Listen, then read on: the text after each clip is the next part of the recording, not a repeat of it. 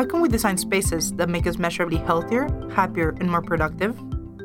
Join us on Built for Health, where we talk with public health professionals, researchers, and AEC practitioners on the latest knowledge and strategies to design, build, and operate healthier buildings. I'm Flavia Gray. I'm a Schneider Fellow at USGBC, and I'll be your host on Built for Health, brought to you by USGBC.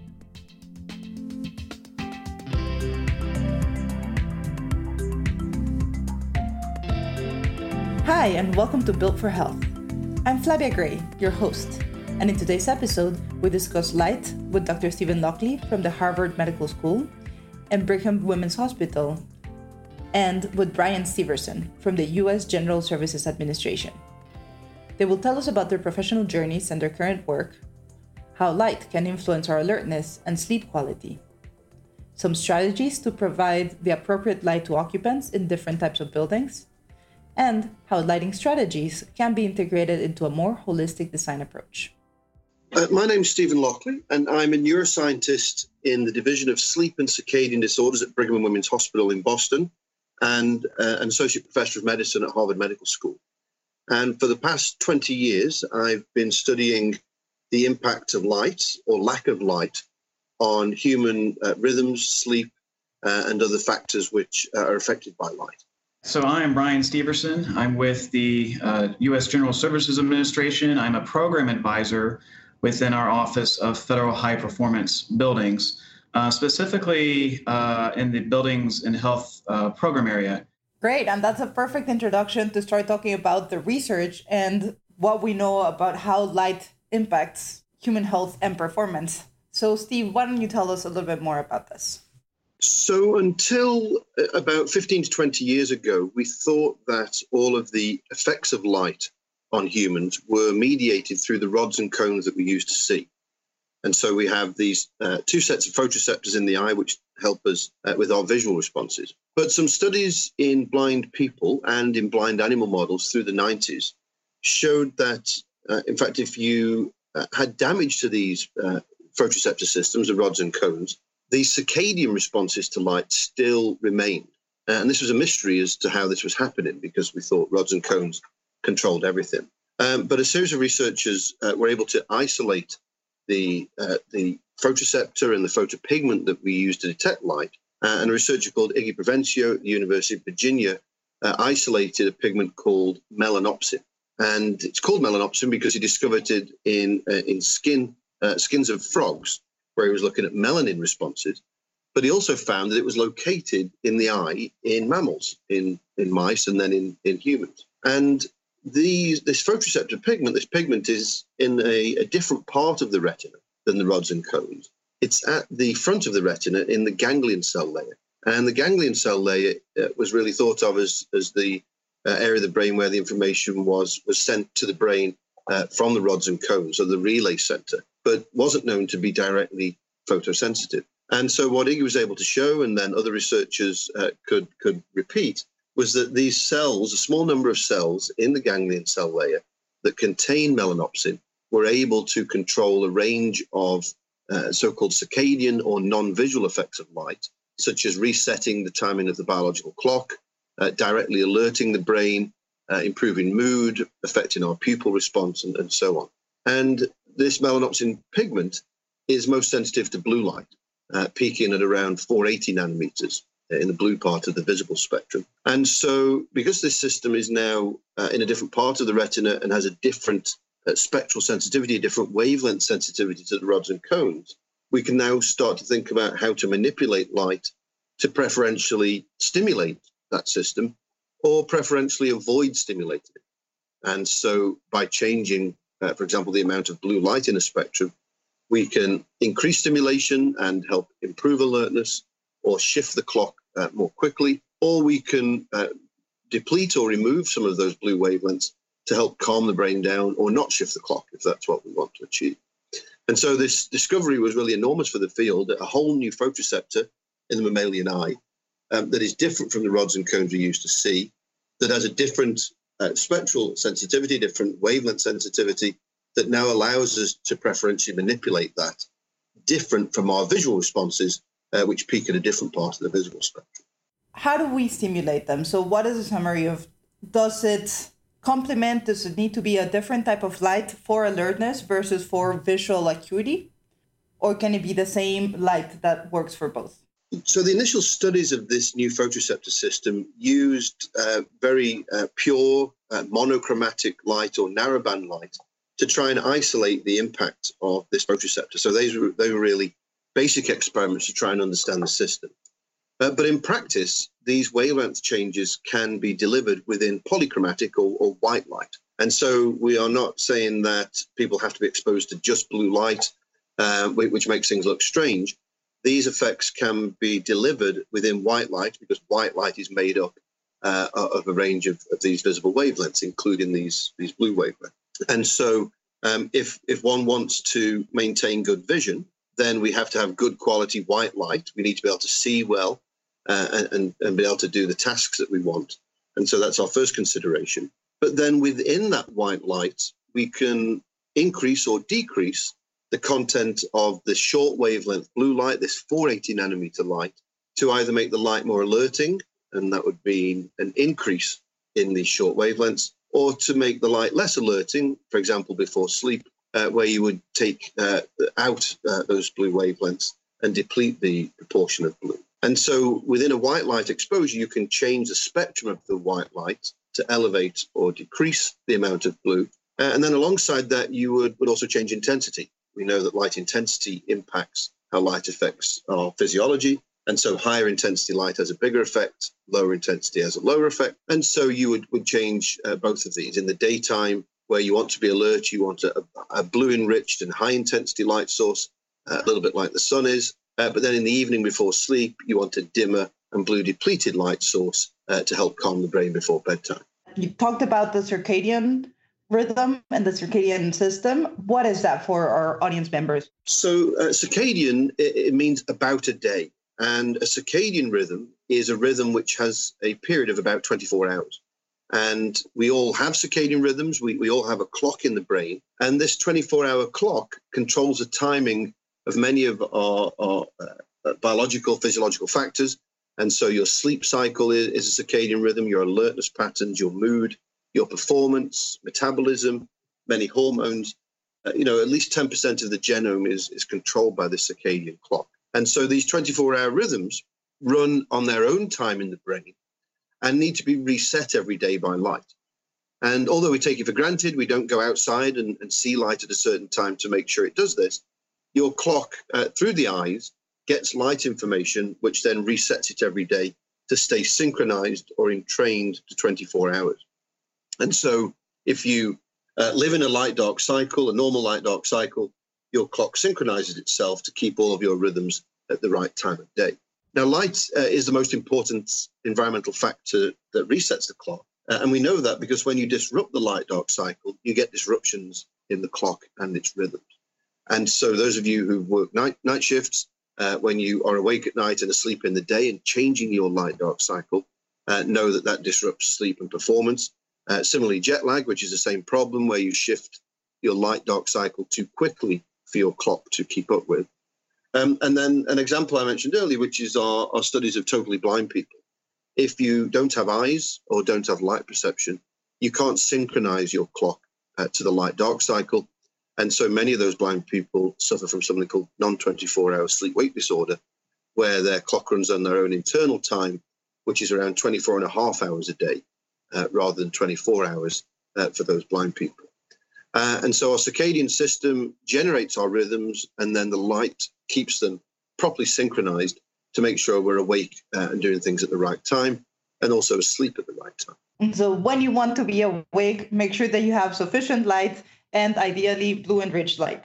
That's exactly that's exactly the the application of these findings. We want to try and use light uh, as a passive uh, countermeasure to make sure that it helps us uh, with our daytime alertness and our nighttime sleep, uh, and and that's exactly right.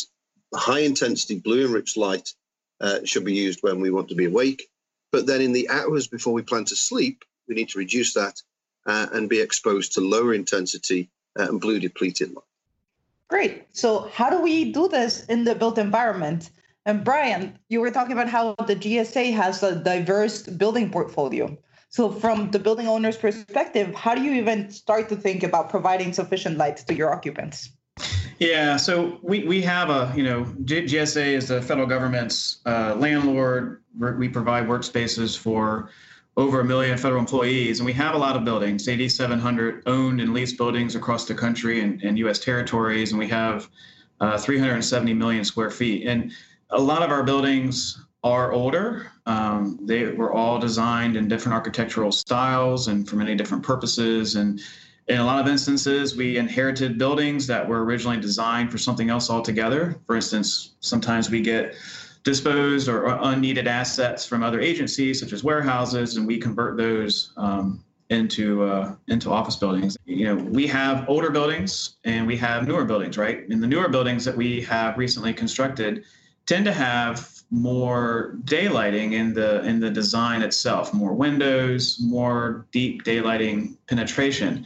In a lot of our older buildings though that's not always the case. And so for us as a as a property owner and manager it, it gives us a lot of different challenges to figure out you know how can we provide the amount of lighting that we need to provide in order to a meet code requirements for lighting services. But then what we've really been focused on uh, lately is can we provide sufficient light so that people are awake and alert during the day while they're at work? Thus, they're able to accomplish their mission as an agency.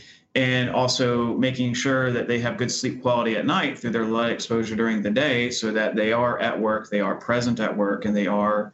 Um, uh, you know, doing the job that they are, you know, supposed to be doing. So we've been gathering evidence um, and data, you know, over the past several years, looking at this challenge set because you know, in, in a lot of our newer buildings, we even have spaces that aren't, you know, that that are in people are in biological darkness. They're in areas that even in a well lit building, um, there are really tall partitions, cubicles, dark finishes, and because of that, the amount of light that people are being exposed to may not be sufficient to really give them that good alerting effect throughout the day.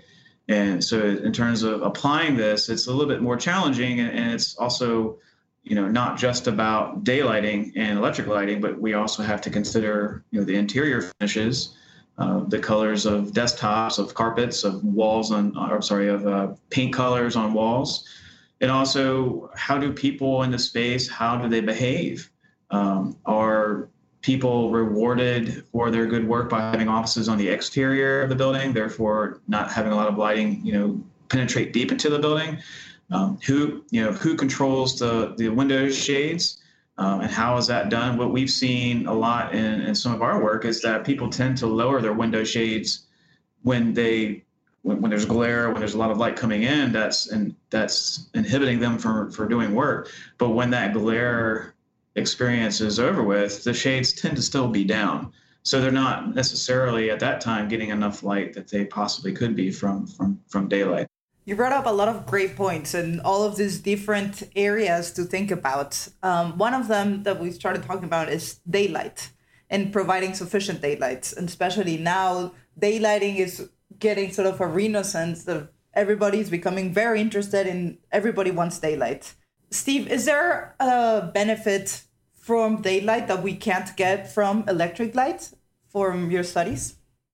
We're not entirely sure if, if there's a real difference between how the, the brain perceives the, the photons from, from daylight or from electric light. Uh, certainly, from our evolutionary uh, development point of view, we've evolved in daylight. And so the brain has evolved to see daylight. Um, and so we are, our clocks are expected to see those bright, blue enriched days, uh, which daylight provides, and then dark uh, nights. And it is the light and dark cycle uh, that the clock is is using to synchronize itself. And so, wherever possible, we should use daylight. Obviously, it's a, a natural uh, and inexpensive light source. Um, it's something we should promote, and people should be exposed to daylight in the day. But if we don't have access to daylight, then we need to try and provide those blue enriched uh, photons, that blue enriched light, in another way, uh, usually with electric light. And so, having daylight and electric light work together uh, to provide the best environment is, you know, is really the best of both worlds where you have daylight, use it. Uh, but in spaces where you don't, or you don't get enough of the daylight because it, it doesn't penetrate into the space, um, then supplement that with uh, blue enriched electric light. Um, And then the opposite uh, of that is, is, is also true. We want darkness at night. And so in your in your homes, in your bedrooms, after bringing down the lighting uh, in terms of intensity and, and, blue content in the evening before bed, you need to be sleeping in darkness. That's what the, the brain has evolved to do. Uh, and so even if your environment isn't completely dark, although you should try and do that with blackout curtains and so on, uh, then an eye mask is a very good way to tackle that because all of these effects are going through the eyes. And, and so an eye mask will block all the light uh, going into, into the eyes during sleep and, and help the brain know it's night uh, and, and help you sleep better. And so let's use the, the natural environment where we can, uh, but when we can't, we're going to supplement it then with lights that's complementary uh, with this high intensity blue enriched spectrum uh, that is, is doing the work of daylight, hopefully. So, Brian, why don't you tell us some specific strategies that the GSA has when thinking about daylight and providing daylight, especially for new buildings? Well, in, in, the work that we have been been doing, you know, what we found is in, in those people, both in buildings that um, people had a lot of daylight exposure, um, people tended to sleep better at night. They tended to sleep or fall asleep faster at night if they were getting a lot of good light. Um, they tended to be in better moods and were more alert during the day, and they tended also to have more energy and vitality throughout the day. And so, for that, that's great news for those people that are getting you know that good light. And the reason that they're getting exposed to that light is probably because they're sitting near the window. Um, or they are up and about moving in really brightly lit spaces. And so some of the things that we've been considering and applying is, you know, uh, a lot of break areas, um, you know, tend to be some of them tend to be in the interior of the building. A lot of them still tend to be on the exterior, and that's great. But those break areas uh, that just don't have a lot of light, we, we, we like to, we, we call it a lumen shower, but um, basically is, is really providing a space for people to go to for 30 minutes or for however long they can, just sit to eat, take a break, to drink a cup of coffee or eat lunch or just converse with colleagues so they can get that really good light that they need. Um, you know, other things that, uh, uh, whether it's daylit buildings or whether it's buildings that um, don't have a lot of daylight penetration where we need to do some supplemental electric lighting you know, is again, you can provide those uh, lumen showers, but also provide, uh, you know, even walking paths outside of the building. Is there a way, you know, within the uh, complex or whatever to provide an area where people can go outside um, during the day when it's nice um, to walk around, get some exercise, get some fresh air, and also get that good, you know, light. And if I can just uh, add, add to what Brian said, there are a number of studies in other areas where these types of approaches have been shown to be beneficial. And so uh, there are a number of studies, for example, showing that higher intensity blue enriched light in classrooms is able to help children concentrate better and read better, uh, and then we hope longer term learn better. Um, and so schools are a good environment where these types of effects can be applied. And there are some uh, office studies where at least people report uh, more daytime uh, productivity, more daytime alertness, less fatigue, as well as the sleep benefits that, that, that Brian described. Uh, and we've uh, done a number of studies in shift workers and other groups where we've used lighting interventions at night, either continuously or using the, the intermittent type exposure that Brian described, uh, changing break room lighting. And again, we can see benefits through the night shift of putting blue enriched high intensity light uh, in, into these break rooms if people can't get continuous exposure. And so there are an increasing number of studies showing that if you take this approach, uh, you can have benefits for both the, the daytime alertness and performance or, or work time performance if you're a night worker. Uh, but then there are also these, these uh, additional benefits when you go home and sleep because your circadian clock, uh, your light dark cycle has been better aligned to, to your behavior when you sleep. A question for both of you, because we're talking about this taking breaks and separating people. I think a lot of the people in offices are spending a long time looking at computer screens. And so, how do computer screens affect this exposure? Yeah, so computer screens tend to generate a lot of the blue light that, that we want people to get in the daytime, or at least at work. And so, those bluer wavelengths, those bluer screens while you're at work, are probably helpful um, because quite a lot of light is being emitted and it's quite close to the eyes and it's approximately of, of the right wavelength. The problem comes if we want to use electronic devices in the evening or overnight, because then those blue enriched wavelengths are doing us harm, they're alerting the brain at night when we want to sleep. And so it's concerning that a lot of people do use uh, laptops, tablets, and phones in the hours before bed, uh, even in bed, uh, or even in the night. Um, if they're woken by something, they, they look at their phones. Um, and this is not a good idea because it's going to alert the brain, uh, suppresses the hormone melatonin, which tells the brain it's nighttime, uh, will help uh, make it harder to go back to sleep. Um, and, and over time, you know, could cause an increased risk of clinical sleep disorders like insomnia. And so in the evening, uh, for as long as possible before bed, uh, we would like people to either not use their devices, but if they have to use their devices, then install some of the software that automatically dims and blue depletes the screen gradually. Uh, and there are a number of these. Uh, Apple introduced uh, something it calls Night Shift on its devices, which automatically does this if you turn it on. Uh, and there's a free piece of software called f.lux, f.lux, uh, which you can download onto your systems that, that, does a similar thing in terms of changing the spectrum of, of your screen. Uh, and then if you're awake at night, it automatically at least comes on with a dimmer and blue depleted screen. And so we do have to think carefully about how and when we use electronic devices because they are quite a powerful light source. And, and we worry about them because they're so close to the eyes and the intensity of light reaching the eye will therefore be much greater than a TV that you know might be 10 feet away. Uh, and so uh, think about what you're using. If you're at work, then those blue wavelengths are, are fine. But in the evening, for several hours before sleep, and certainly overnight, avoid using them. And if you have to use them, install software which takes out the blue and dims it. Yeah, I think that's a really important point and something that you know, we can provide a workspace during the day, you know, that provides that really good light.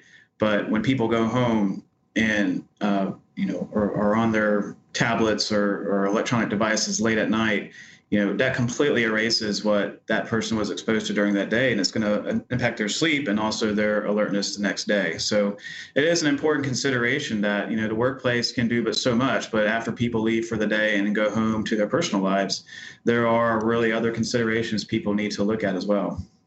Awesome. So going back to the buildings themselves and what we do have control of what about some of those barriers that you were mentioning, Brian? And so you were talking about one of the things is interiors, which is something that people don't often think about when thinking about lighting design. How should you address them? How do they complement or hinder your effort in providing sufficient light? Yeah, so um, I mentioned briefly a little bit ago about partitions and cubicles and, and interiors. You know, the, the whole lighting question, it, it's really more of an ecosystem, right? Um, it's not just about light, although light, of course, is extremely important because that's why we're talking about it. Um, but the interior design of the workspace is also important. You could have a very well daylit building with some pretty good deep daylight penetration coming in. Um, but if we put up eight foot partitions and cubicles, uh, with darker finishes, that's not really going to do anything for the person sitting in that cubicle. Um, and so that's a conversation that us as a provider of workspace really needs to have upfront with the customer in the beginning of the planning process to say, you know, here's some considerations when we're looking at building a space. Usually, furniture selection is one of the last things that's done. The daylighting ecosystem, it's it's it is it does complicate things, um, but it's not impossible. It's just making sure that us as a building owner and provider workspace, we can educate our customers um, and insert more of this um, health aspects with light, um, in addition to the other aspects of light for visual tasks that we're already doing. It's really providing more of an education to help people choose um, the right setups to really promote that good light in workspaces. And I think that we, you know, there, there may be sort of a, need to rethink slightly some of the priorities around lighting and, and the light environment, the ecosystem, uh, as Brian called it, um, because there, there still seems to be um, a preference somehow for for some designers wanting to use warmer warmer colors, warmer tones, lower blue light, um, less blue light in the daytime in, in spaces. And this doesn't really make sense from a biological point of view, from, from the biology we know about how light affects alertness and, and the clock and so on. Um, and so we need to move away from this idea that uh, we, you know, people prefer warmer lights. In fact, when when you study them, people tend to prefer the blue enriched uh, lights because they see better and feel better. Um, but it is really about the whole design. It's no good putting these excellent uh, blue enriched lights in the ceiling if then we've got you know red walls and orange carpets because the light won't be reflected appropriately and won't reach the the occupant's eyes. And so it is about looking at the whole design and how you can make the, the design of the space, the paint colors, the furnishings, and so on complement the daylight, the blue enriched daylight, or the, the blue enriched electric light, so that we maximize uh, the, the whole space to make sure that people are, are as alert as they can be. Um, and get away from this idea that this uh, that people somehow prefer this cozy, warm, uh, you know, sort of red orange uh, uh, exposure in the daytime because there's really no biological evidence for that.